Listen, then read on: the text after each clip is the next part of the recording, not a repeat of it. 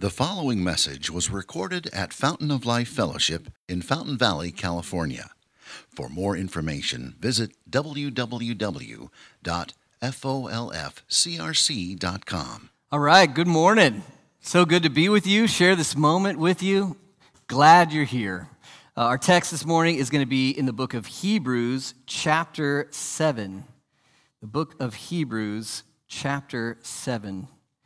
And uh, as we turn to the book of Hebrews, just get our minds on who Jesus is, what he's done for us, and how his resurrection from the dead uh, affirms that, vindicates that. So we'll be in Hebrews chapter 7. We're going to be looking at verses 23 to 27. Hebrews chapter 7, verses 23 to 27. Let's hear the word of God. The former priests were many in number because they were prevented by death from continuing in office. But he holds his priesthood permanently because he continues forever. Consequently, he is able to save to the uttermost those who draw near to God through him, since he always lives to make intercession for them. For it was indeed fitting that we should have such a high priest, holy, innocent, unstained, separated from sinners, and exalted above the heavens. He has no need, like those high priests, to offer sacrifices daily, first for his own sins and then for the sin then for those of the people since he did this once for all when he offered up himself this is the word of god let's pray our god we pray that you would help us see jesus this morning help us see our need for him help us see his heart towards us how he meets every need and help us draw near to you through him and through him alone. Please help me, Lord, as I try to teach this faithfully and clearly and help each one of us as we listen. Lord, speak a better message than I ever could. You know who we are, you know what we need. Even now we pray. In Jesus' name, amen. So, from the very beginning, Christianity has linked itself to one fundamental historical claim. Christianity insists, right, that Jesus of Nazareth, that well known first century leader and teacher, Jesus of Nazareth, he was crucified unjustly and then literally, physically rose from the dead, just as he had predicted. Uh, have you ever asked yourself, what if that's true? Have you ever asked that question? What if that's true. I want to think with you just for a moment about some of these ifs. Here's one if Jesus did not rise from the dead, we're wasting our time here this morning, aren't we? Or maybe, maybe you came just to like make a family member happier, and in that case, well, maybe it was a total waste of time. But, but honestly, the whole, the whole system, if, if Jesus didn't rise from the dead, we're all wasting our time here this morning. In fact, the apostles even admitted this. They said if Jesus didn't rise from the dead, Christianity is a sham, and Christians are a people most to be pitied. No, Christianity ties itself to a literal physical resurrection of Jesus. If he did not rise from the dead, this is a bad joke. If Jesus did rise from the dead, however, it proves he is who he said he is, doesn't it? Proves it. This would mean he is actually the eternal Son of God who came into our world and took on human nature. If that's true, that has massive implications. If Jesus did rise from the dead, and he is who he said he is, that means he reigns right now, and one day he will return Jesus will come again bringing perfect justice, renewing the very world. If Jesus rose from the dead, we will each stand before him to answer for how we've lived. He knows our thoughts, our motives, our words, our deeds will all be exposed. measured according to the perfect standard of our Creator. That's heavy business. And it's true if Jesus rose from the dead. If Jesus rose from the dead, he simply can't be what so many assume or hope about him. You know what that is? He simply can't be just another good teacher. I think that's popular mainly because it's kind of like a comfortable place to keep Jesus. If he's just a good teacher, right, you can take some good, good advice. You can leave the part you're not really into, and you're still kind of respecting him. You know, he's a good teacher. But if he claimed to be the Son of God, King of Kings, and Lord of Lords, and if he rose from the dead, it's slanderous to call him just a good teacher. First of all, he'd be a liar because you're saying he claimed to be God, but he really wasn't. That makes him not a good teacher. But if he rose from the dead, no, no. He's the Savior, He's the Lord of all. The only reasonable, op- see, the resurrection closes, closes the window on us, right? The, resur- the resurrection kind of traps us. If He rose from the dead, the only reasonable option is to bow the knee of our minds, our hearts, our entire lives to Him because of who He is. Well, if you would like to investigate the issue, the evidence for the literal resurrection of Jesus, I would love to try to lead you to some resources for that or have that conversation with you. I really would. But uh, just warn you be careful because many skeptics have converted by taking on this investigation. But for this morning, there's just one more if of the resurrection I want to spend the rest of our time thinking about together. Here's the if, and it might not be what you expected. If Jesus rose from the dead, this text says he's the perfect priest. If he rose from the dead, he's the perfect priest, and you should draw near to God through him and no other. So I'll admit part of what I hope you realize this morning is that you have a desperate need for a priest. And I also realize that as I said that, I may have just lost some of you. Uh, maybe, uh, maybe your mind goes to Roman Catholicism. Uh, that's not what I'm talking about here. But, but we realize it's, it's not easy for modern people to accept the idea of needing a priest. That maybe feels uh, ancient or old fashioned. Maybe our minds goes to, to ancient times or other nations and places, their priests and their sacrifices. But even as we kind of take the, the most casual view of the world and its history, isn't, isn't, isn't it interesting to realize most religions of the world seem to have the sense that we need priests and sacrifices? Why do you think that is? There seems to be this intrinsic knowledge in much of humanity that on our own, as, as things stand, we are not fit, not good enough to draw near to the divine. Something has to be done to help us. There's, there's a distance between us and God that needs to be bridged, and we need assistance. We need mediation. So I just ask you, uh, you can answer this to your own self. Do you need a priest? What do you think our cultural moment tells us about this? What do you think our times tell us about this idea? What I'm listening to, I feel like our cultural moment tells us we can be our own priests. We're told, right? You're good enough to define yourself, invent yourself, stand for yourself. You're good enough. In fact, you can decide what it means to be good enough. You can be your own priest. And what does it mean? What, what are we told about drawing near to God? We could do that by what? Just be a good person, right? Is that enough? Be a good person, or maybe find yourself, or spend time in nature or something.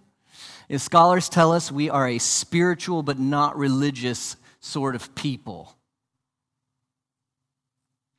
And so it shows us that we think as a collective society, drawing near to God is no fearful thing at all. We don't need a priest, we can be our own. That's kind of the cultural moment, I think. Well, are you convinced by that cultural message? I just wonder if you've thought about these things in your own heart. Do you need a priest? Can you do it yourself? Um, can you draw near to God on your own merits? For me, I know that being my own priest is a failed uh, and miserable project in every way. I've totally given up on that. In fact, I desperately need another way. I need a better way, and that way is in our text this morning. It's the only way, it's the beautiful way. So I want to see three things with you on this Easter Sunday. Number one, our honest need for a priest. Number two, the only true priest. And number three, just some of the beauty of drawing near to God through him.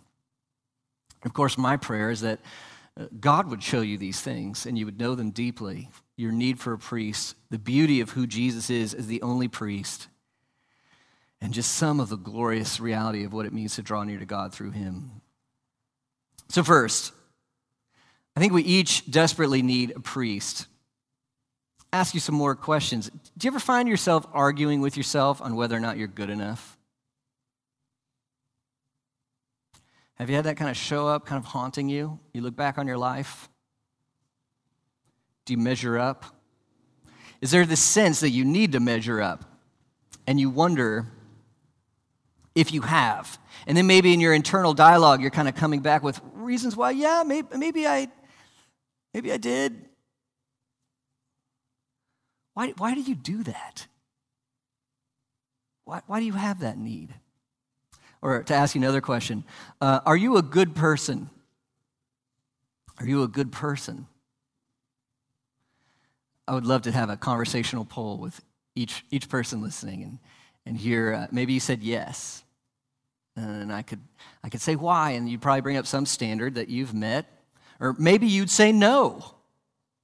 And I'd say, well, why do you say that? And you'd probably bring up some standard you haven't met. But here's what I think is fascinating. I would bet almost none of you would say, who cares?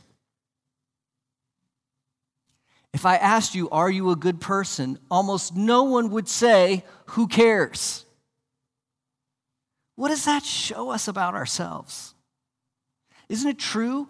We long to see ourselves as good enough, and we use some standard to condemn or vindicate ourselves. Moreover, not only do we deeply long to see ourselves as good enough, we deeply long to, seen by, to be seen by others as good enough. Yes, we do. Yes, we do. Why is political correctness such, such a, a powerful force for some? That's just one example, right, of how we have this need to be seen as good by groups that are important authorities to us. And if yours isn't political correctness, I bet it's something else. Why has social media, in a way, taken over the world? And there's this longing for likes and affirmations and views. Hmm. Why are some of us dominated sometimes by good things taken too far? Like, if I could just be this successful in my career, then I would have. And then, how do we say it? Made it? Been good enough? You know, pastors struggle with this. If I could just get my church to be this, this big, this healthy, then I would know I was okay. For others, I mean, it could be a million things, right? For some people, this desire to constantly be in a romantic relationship because otherwise they, they're not enough. Or maybe it's the pressure to please your parents or to be seen as great parents that drives a lot of people. I'm just chasing around here the reality that our hearts long for the approval of both ourselves and others according to some standard. And when you're trying to validate and vindicate yourself in this way, you are showing your need for a priest.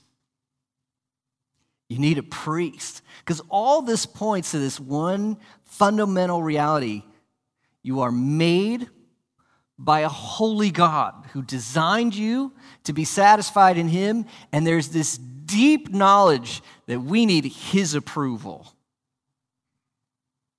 He's got a standard that we need to meet.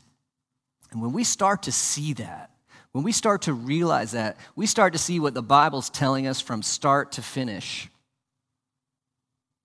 You can't meet the standard. Did you know that? You can't meet the standard. And as our text would say it, you dare not draw near to God on your own merits. Because you haven't kept the standard. He's, he's holy.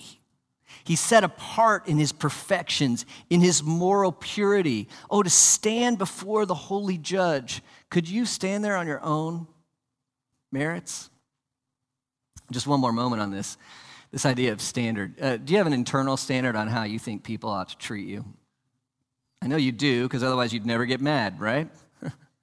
they mistreat you, you'd be like, hey, no standards for me. Keep coming, right? No one does that, right? Every argument we're appealing to this high moral standard, you know? Even the most agnostic, atheistic, whatever. You were wrong. Tell me more. Um, no, do you keep your own standard? I don't keep my own standard, and that's pathetic, right? Um, I don't like it when people gossip. I've gossiped. I don't like it when people don't consider me and my needs and give me the benefit of the doubt. I don't always do that for people. And now let's really bring the rain. How are you going to do before God's holy standard? Love the Lord your God with all your heart, soul, mind, and strength. Love your neighbor as yourself every time, and do so according to submission to his law. You can't make this up. And then we realize I haven't come close. I cannot save myself. I cannot draw near to God on my own. I need a priest. And here's the beauty guess what? God knows you need a priest, and God sent you the perfect priest. So we want to see him now. The perfect priest. Um, so we're in the book of Hebrews. Tiny bit of background. The audience of the book of Hebrews was strongly pressured to abandon their faith in Jesus Christ. Uh, the cost in their situation for following Jesus was high. We see from the book some even lost their property due to this persecution. And so there was this pressure, you know, abandon Jesus. And in their case, it's, well, let's just go back to Judaism and we won't be persecuted. This pressure to abandon Jesus. And so the author of this book is saying, oh, See again how beautiful and wonderful Jesus is, how Jesus is better, and it's worth it. It's worth it to hold fast to him no matter the cost. It's worth it. And in this particular section of the book, the author is arguing for how Jesus is the only true priest. And you never want to leave him because he's so precious, he's so wonderful. And it's funny to me in this passage, the author seems to be saying, Never trust yourself to a priest who dies and stays dead. And if you're wondering, what does this have to do with Easter? This is what it has to do with Easter. Never trust a priest who didn't rise from the dead. What? What does that mean? Well, here's what it means. The author starts here in this chapter by considering Levitical priests as described in the Mosaic Law. And obviously, hey, this was God's law, right? They had an important purpose. When they were established, God established them. But ultimately, the storyline of the Bible shows us these priests were just pictures teaching us about what would come in perfection in Jesus. And the author of Hebrews here in chapter 7 actually says in verse 18 Levitical priests were set aside because of weakness and uselessness. How do you like that? Weakness and uselessness. They don't give you what you need. And part of their problem, he draws out, is how they kept dying and staying dead. So their role as priest ended with their death. Moreover, their priesthood itself was compromised. Why? Because they died. And you think, well, that's not fair. Everybody dies. Well, you see, part of the problem, he goes into this, are they had to offer sacrifices for themselves, for their own sin. They'd rebelled against God. They couldn't stand before God on their own. They needed priests. So that means they can't ultimately bridge the gap for you that they can't cross themselves. So, all these priests, all these sacrifices, all these dying, it didn't actually get it done. Ultimately, their value was pointing us to the real thing. And I just want to tell you right here that's true of the Levitical priests. Don't trust in them today. It's also true of today's cultural voices. It's true of all the religions and all their leaders. It's true of anyone and everyone except one. The resurrected one is the only true priest. Never trust yourself to a priest who dies and stays dead. Won't be enough to enable you to draw near to God. So here's our if for the day. If Jesus rose from the dead, he's the perfect priest. He's the one your soul needs. And you should love to draw near to God through him. This chapter says that, Hebrews 7, look at Hebrews 7 16. Jesus has become a priest by what? The power of an indestructible life. It's the resurrection that vindicated him as the priest. Look at Hebrews 7:24. He holds his priesthood permanently because why? He continues forever. He rose from the dead and will never die. If Jesus rose from the dead, he is the only and ultimate priest we need. So I want to give you three reasons why the resurrected Jesus is the perfect priest and the one you want to have as your priest and draw near to God through him. Number one, the perfect sacrifice. Here's 727. Uh, the author writes Jesus has no need, like those high priests, to offer sacrifices daily, first for his own sins and then for those of the people, since he did this once for all when he offered up himself. And we think of all these priests and all their sacrifices coming, coming, coming, and they had to keep coming. Why? Because they never fundamentally worked. And then you hear these three words, which are really incredible in light of all those priests and all the sacrifice. Here we have once for all. He's the sacrifice to end all sacrifices. He's the priest to end all priests. The language here, once for all, means it's been done in the past and it's perfect forever. It can't be improved upon, it can't be changed. It's ultimate, it's fundamental, it's foundational, once for all. How can, how can this be? Well, number one, he's the only one who's never sinned. Jesus is the only one who doesn't need a priest. He lived the perfect life. He always kept the standard. He fulfilled the law, as verse 26 says. He's holy, innocent, unstained. I just want to ask you is there any other leader in all of human history who could make the claim to never have sinned? All you'd have to do is like call his mom, right? Did he sin? Oh, yeah, we're finished, right? Call his wife. Did he ever sin? Are you kidding? Oh, we're, we're finished. Do you know Jesus' enemies? What did they kill him for? Was it because of all his crimes and his sins? No, it's because he claimed to be the Son of God. And guess what? He's the Son of God. He has no sin. And then you begin to see the heart of this true priest in the, in the deeds of this priest. Because why is he here? Why is he dying then? He's giving himself up as the perfect sacrifice because of his utter commitment to his people. In our series these last few weeks, that's what this is the heart of the king towards his people. And the heart of his king towards you is commitment. Commitment. He came to represent you. He lived the perfect life in your place, and he gave himself up on the cross as a substitution. He's taking on himself what you deserve. Have you ever asked the question, why the cross? Why the cross? People don't unpack this enough. People don't, people don't uh, meditate on this enough. Why the cross? Why is that what it took? It's because, one reason, God is perfectly just. That's both a beautiful and a terrifying thing, right? One day, justice will come in completeness. It's good news for the new world, but it's bad news for me.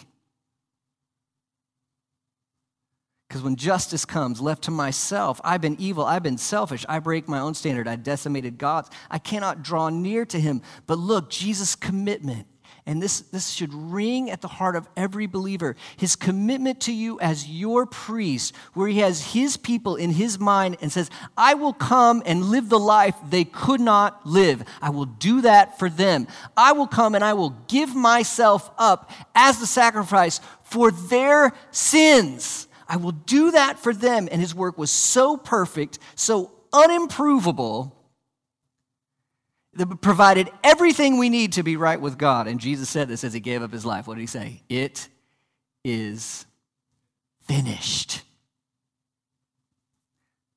How could we believe such a thing? Here's the answer He rose from the dead.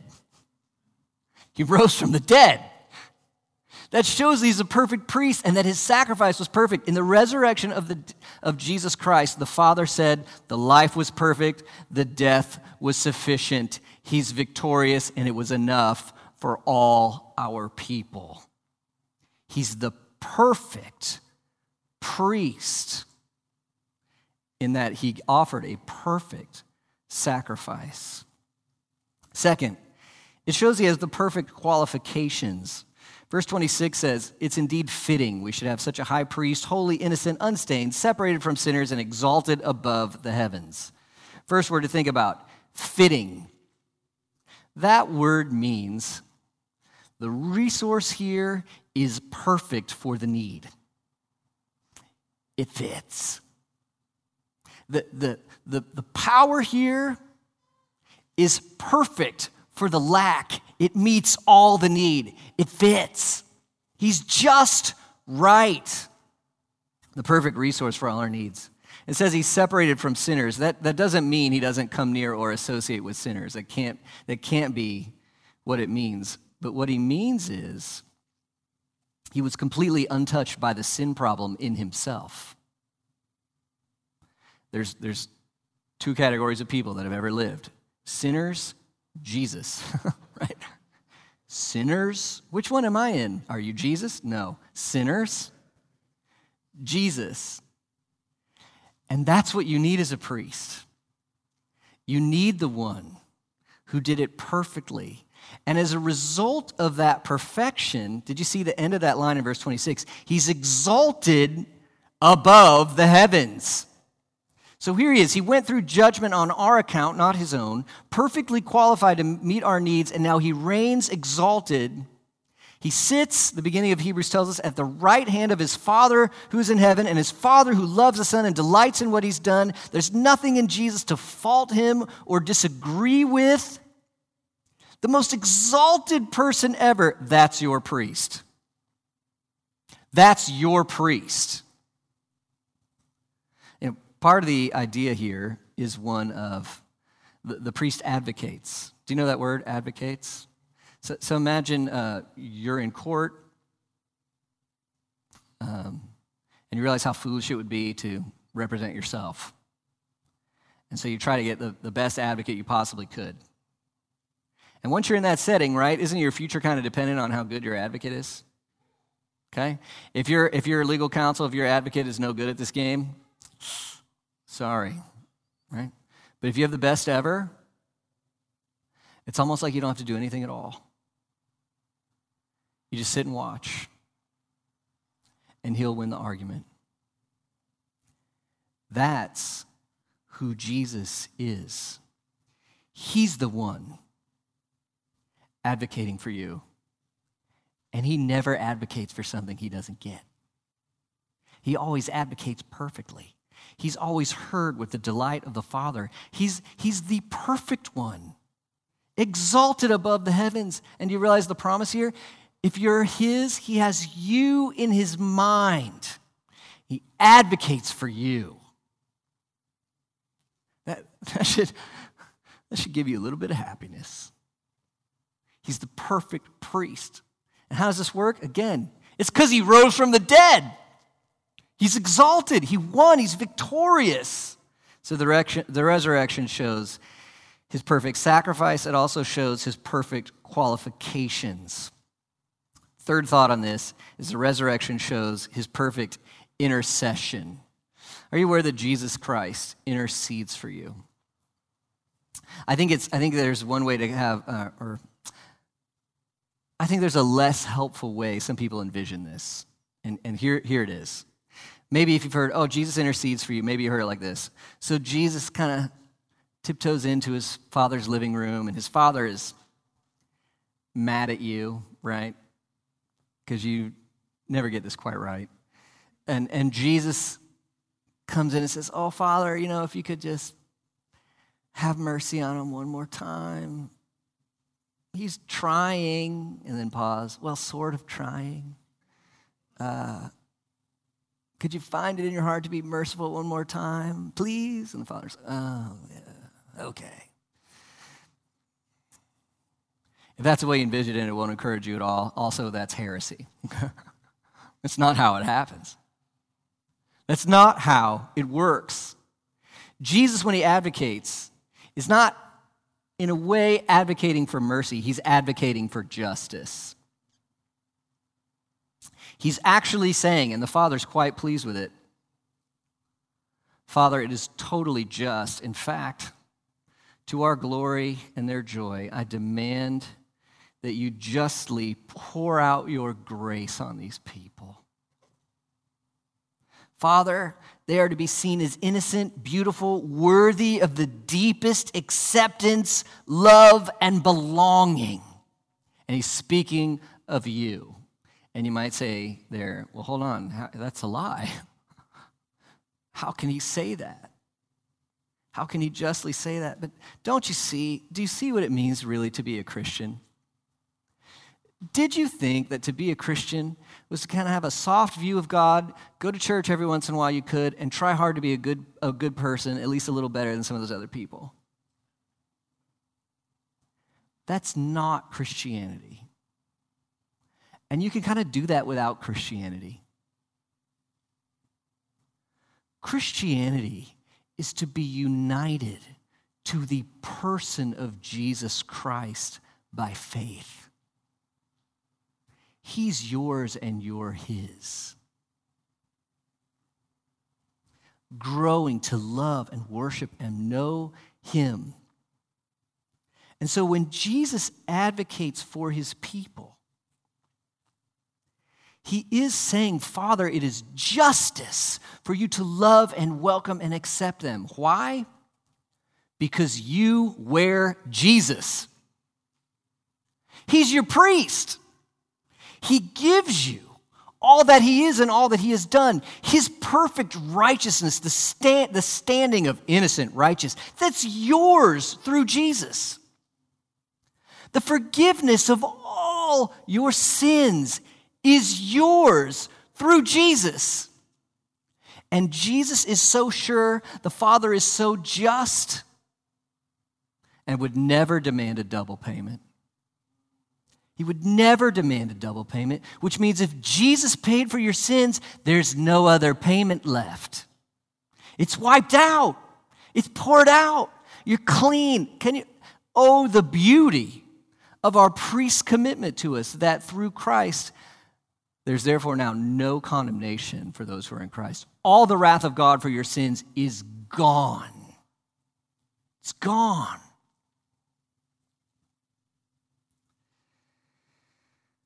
The Father delights in the Son and what the Son has accomplished.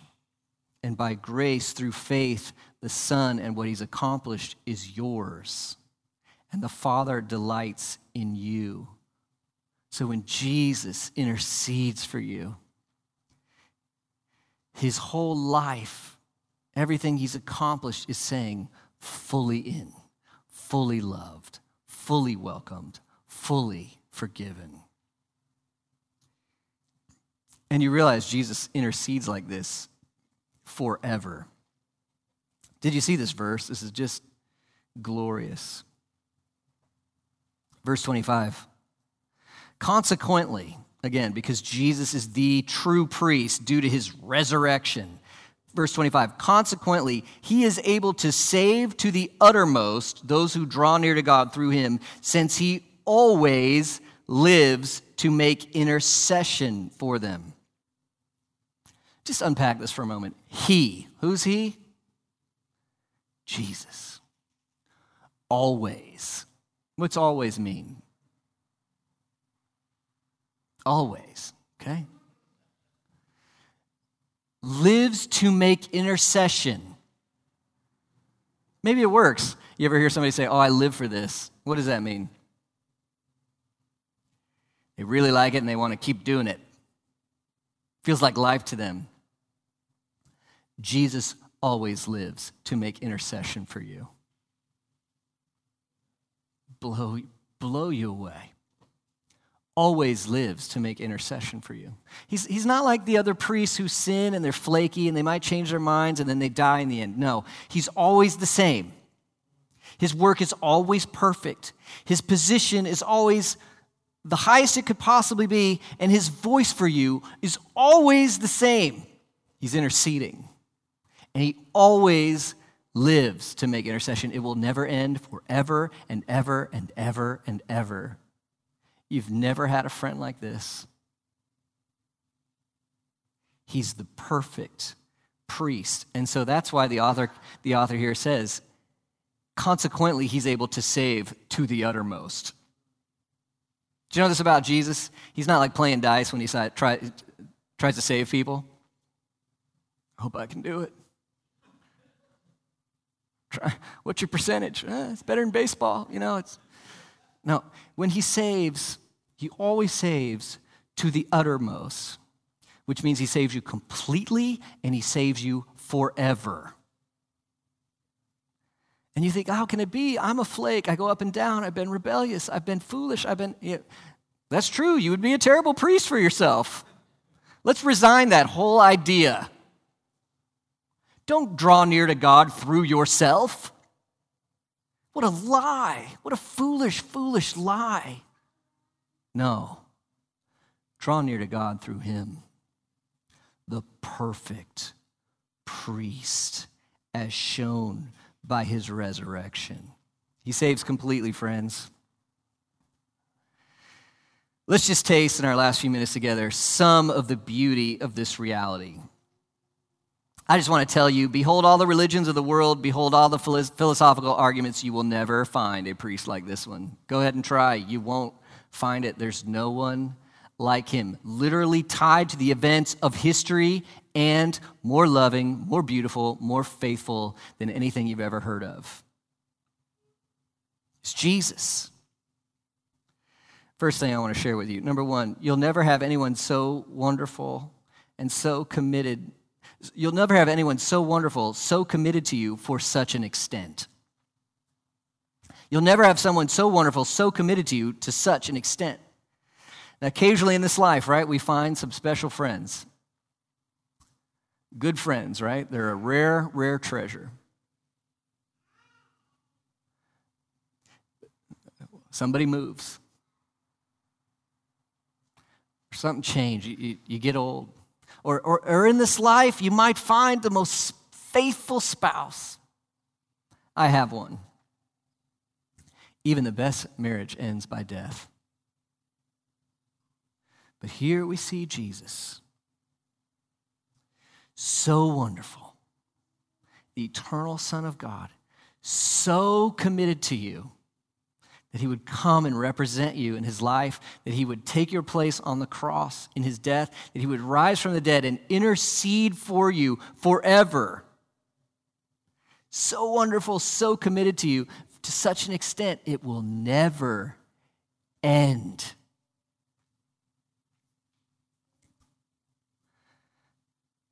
Let your heart be melted by the love of Jesus Christ.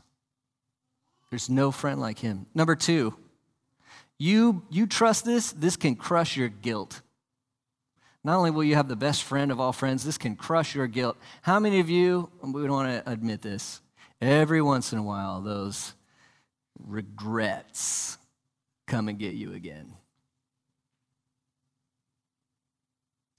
And you just know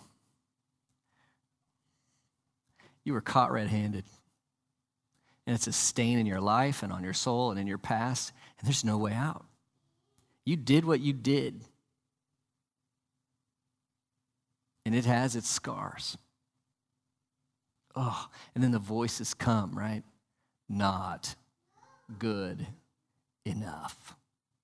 Not enough. Not acceptable. Not enough. Friends, right here, you need to learn to listen to your advocate. Learn to listen to your advocate. Yes, we confess the reality of our sin and we want to turn from it, but we go and we look to him and we listen to his voice and he says, Come to me. all you who are weary and heavy laden.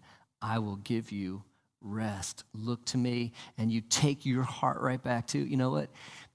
I'm far, far, far from perfect, but He was perfect for me. And I've got loads of things I can't atone for, but He died on the cross for me. And when I hear these voices of not making it, not being good enough, I have a priest who intercedes for me at the right hand of the throne of God, and He will do it forever. You might be able to sleep again when you believe that. It can crush your guilt. Third, it can set you free. This gospel can set you free.